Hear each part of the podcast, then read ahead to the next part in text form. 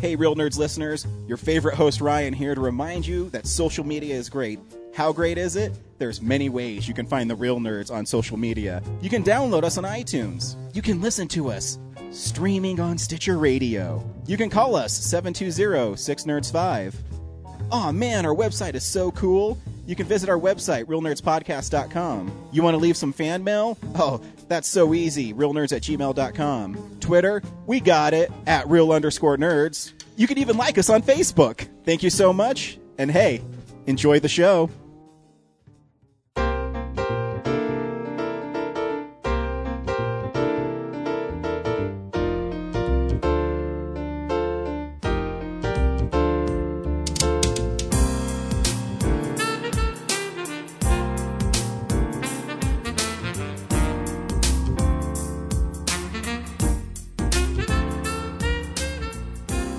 Welcome to Real Nerds at Denver Comic Con 2015. We hope you enjoy the following interview. Welcome to Denver Comic Con. Uh, this is James Hart from the Real Nerds Podcast, and I'm here with Sue Duff. Say hi, Sue. Hi, Hey, how you doing today? I'm doing great. Good, good, good. Is this the um, the first like Denver Comic Con you've come to? No, um, I've been here before, but Okay. this is the first time I've been a featured panelist and author and everything. So Very cool. it very makes cool. it a whole lot more exciting. Cool. Well, why don't you take a second and give our, our listeners a quick idea of like what you do, what you've written, and where they can find you.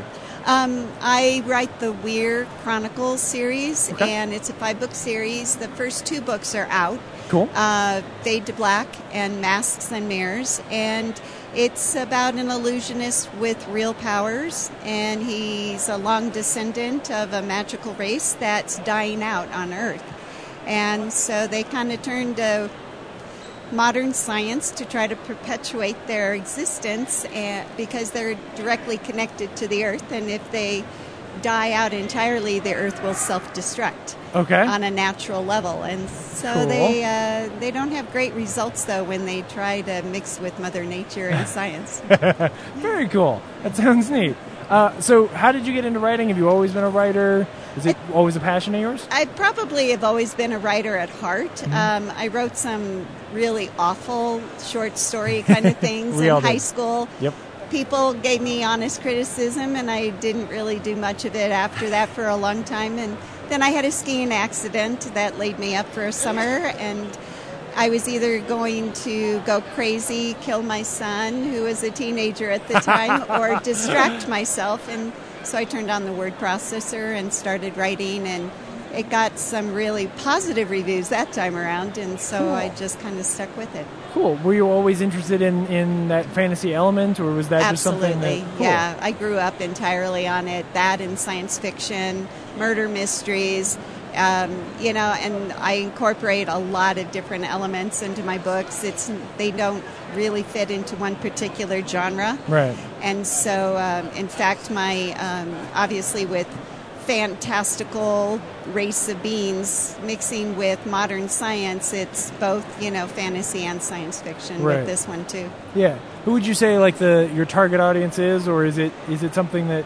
you feel is pretty open? I think that pretty much it's wide open because there's a lot of mystery, a lot of suspense. There's a splattering of romance. Um, I have uh, more of an adult uh, feel to the book, but because I write in short chapters, I keep things clean enough and Right. and simple enough, um, and I have a, a core group of uh, characters, so I don't write from one particular character's point of view. I actually have a lot of teenagers, middle grade, um, all the way up to YA that also read a lot of it. So Yeah.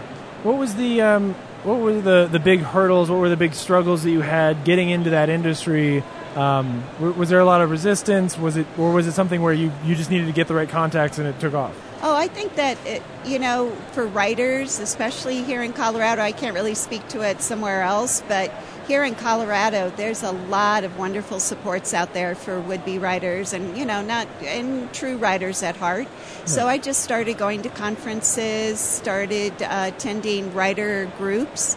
Um, I even took a short course of creative writing at a community college that was cheap and simple and and uh, just ended up getting great feedback, uh, loving my professors. They saw something in me and just kept encouraging it. What was the so for me? I'll I'll pull back a little bit of the Sure. curtain. So I went to uh, Colorado State and got a, an English degree with a concentration in creative writing. So I've gone through a lot of this. Okay. Um, and I have my own sort of experiences. So I'm leading the question here a little bit. Um, was there a was there a turning point for you? Was there a moment or a, a, a lesson that you had? That sort of was the one rule that all of a sudden you felt your writing changed, Right, and that that is a something that you would pass on to other writers. Um, I joined Rocky Mountain Fiction Writers. Cool. It's a, a wonderful organization that supports novel length writers, Cool. especially. But I mean, there's poets there. Lo- anybody who wants to learn more about writing, Yeah. they have wonderful sessions. But I joined, or I not really joined. I entered um, their yearly contest called Colorado Gold, and I ended up placing as one of the five finalists in my category. And it was that moment that I realized okay, from this naysayer of you really don't know what you're doing to wow, maybe I do know what I'm doing, uh, really made um, a pivotal moment Yeah. in my journey that said, okay, just keep plugging away and maybe you really can do this. It was that it was that encouragement that told you like, oh, okay, this isn't. I'm I'm I'm not insane. I thought I was good, and now somebody else is saying it too. Right. Well, Yeah. and I think there also, at least for me, there was a part of me that didn't believe I was good. True. And so for them to actually say, wow, you were one of the top five in the hundreds of entries that we got, uh, really did make me start to say, you know what, stop doubting yourself and Mm-hmm. just uh, really focus on the fact that this is a good passion and it's going to go somewhere for you if you really work hard enough. Yeah.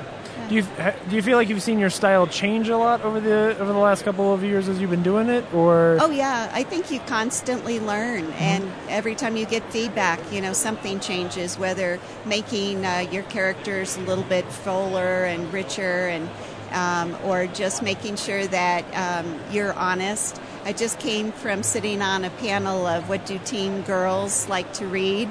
And it was great because the first part of the panel was actually the teen girls talking about what they wanted Right. and what uh, appealed to them in terms of the books they were picking up.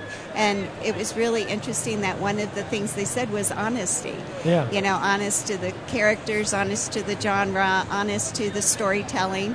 And uh, that's the one thing that I do feel like I bring to the table. But really, truly, with the help of my editor, he makes me kill off somebody and not bring them back to life. And, you know, he said, no, you can't do that. You know, just because you write in fantasy doesn't mean you can just, ma- you, can know, wave a magic wand and do whatever you feel like you want to do and you know you have to be honest and and so far the critics and the reviewers have said we really appreciate that because it does bring in more of an element of suspense and and uh, intrigue and everything because they never know what's going to happen in my stories and Yeah. I'm willing to kill off somebody if it really does make sense. Yeah, I mean, I think at this point, a lot of audiences are very desensitized and sort of understand the tropes, like the normal, Absolutely. the normal tools that a lot of writers use in their stories, and so Right. um, we're not. We always feel like we're smart enough to know what the writer's going to do next, and so it's really fun when the writer is smart enough to go like, no, like the rules are there and the rules aren't going to be broken. And Right. just because you want them to be doesn't mean it's going to happen. Like there are actual consequences to these things. Yeah. Um, it, it's an intangible thing that I, I have a hard time um, when I go from, from one movie to a book or something like that, and uh, and I actually notice that I feel dread in some cases and I don't in others. Because in other cases, I'm like, okay, I know Captain America's always going to be fine. Yeah, But how come when I go see Mad Max, I don't know that Max is always going to be fine? Like, what is the difference there? Um, it's a tough line to draw, and it, It has a really lot to do with, with how confident that writer is to say, like, I'm, I'm going to go there for sure. So, well, cool. and I think also, you know, making sure that you give them a good read. Yeah. You know, so uh, I do have a lot of twists in my books. You think you know what's going on, the characters think they know what's going on. And then I throw these wrenches in. Um, but to me, it's like a promise to the readers Right. that, okay, there's a bigger story, there's something deeper in this onion of layers that you keep, you know, traveling the, my course with me and my journeys. And uh, I promise you it's always the kind of a promise to the readers. Yeah, you know, pick up the next book. You're going to see that there's even more to this, and so if they enjoy the first one and then they pick up the second one and they're blown away by the ending of the second one, it's only because I have a. That's my promise to to you know the fans that oh yeah, you'll you'll enjoy the third one. Yeah. It's funny since you brought up the, the panel about what a young woman like reading, Mm-hmm. um, which like as a as a feminist and a Buffy fan, like I even even the question to me, like when you first said it out loud, I was like, they like women reading the same thing that everybody else likes reading. That you don't don't draw lines. What I, but the truth is there there's certainly a line there. Um, do you find that, that young women read your books or get something different out of your books? Like, do they relate to you in a in a different way um, than young men do? Um, you know, because my protagonist, at least in the very first book, is a young, uh, you know, male illusionist with real powers, um, I ended up attracting both, you know, the the teen males Yeah. along with the females, and you know, who doesn't love magic?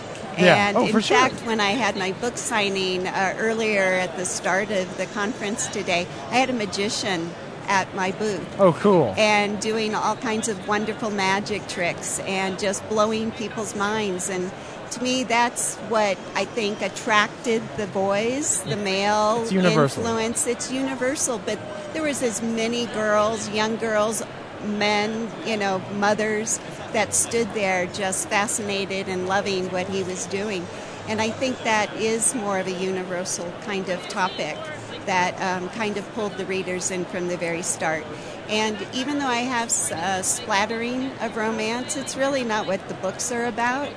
And it's not even something that's pursued Yeah. as everything goes on because it's not really the core of the story. Yeah. And uh, yeah, people fall in love. They also fall out of love. And as a writer, it's okay to do that. And Mm-hmm.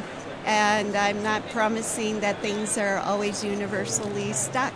Yeah. And I, I, I like a little romance in my stories too. So it's not just a girl thing. It's cool. Yeah, yeah. Very cool. Right. Do you um, are you really involved in like that community and like do, do they bring you out for a lot of those talks about you know, I'd like to do more and more of it. Yeah. I'm just really feeling like I'm getting my feet wet uh, Cool. right now.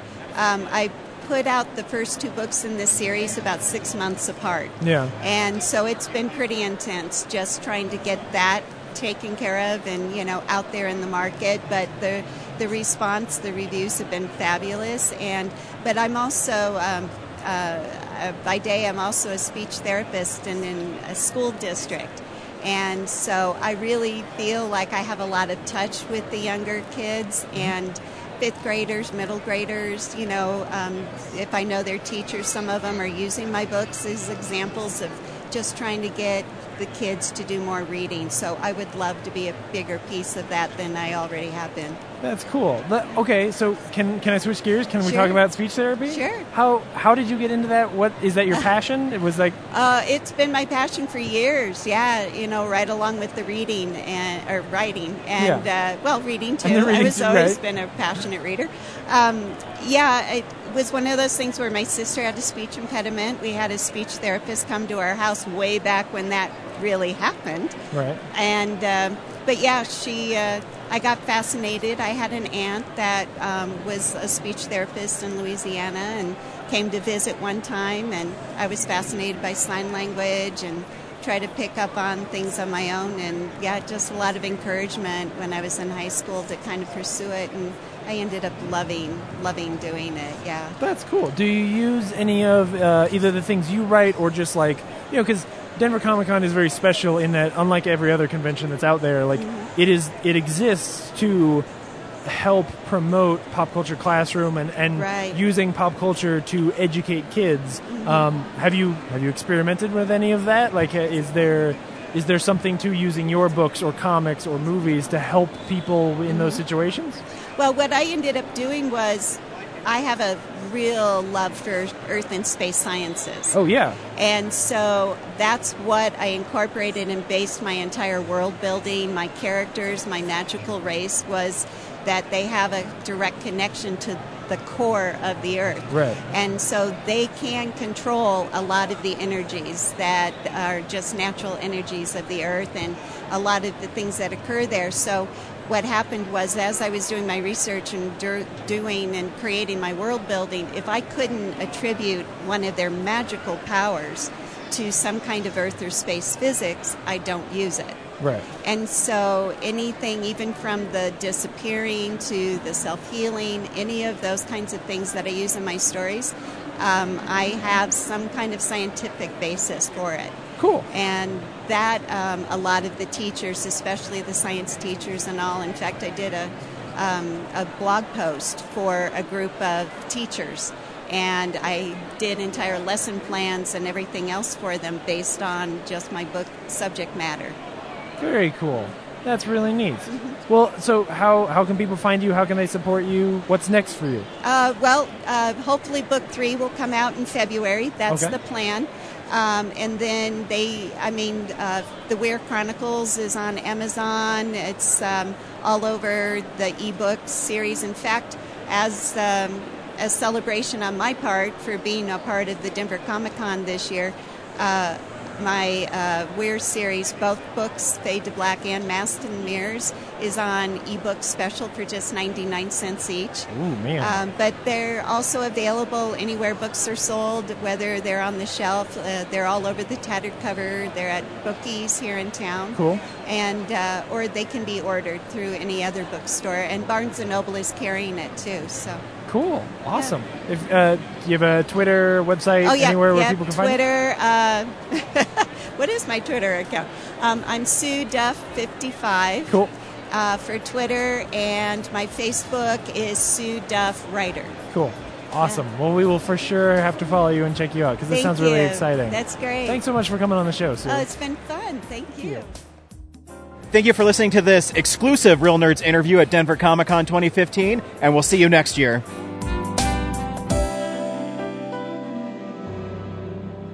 Visit our website, realnerdspodcast.com. You can tweet us at real underscore nerds. You can email us even, realnerds at gmail.com. Like us on Facebook. Hey, stream us on Stitcher. You want to call us? 720-6nerds5. And download us on iTunes. Just search Real Nerds. Thank you, Joe Kempter, for the wonderful voiceover. And also Spark Mandrill for the wonderful late night jazz smooth sounds of movies. You can find him on SoundCloud. This has been a Nebulous Visions production.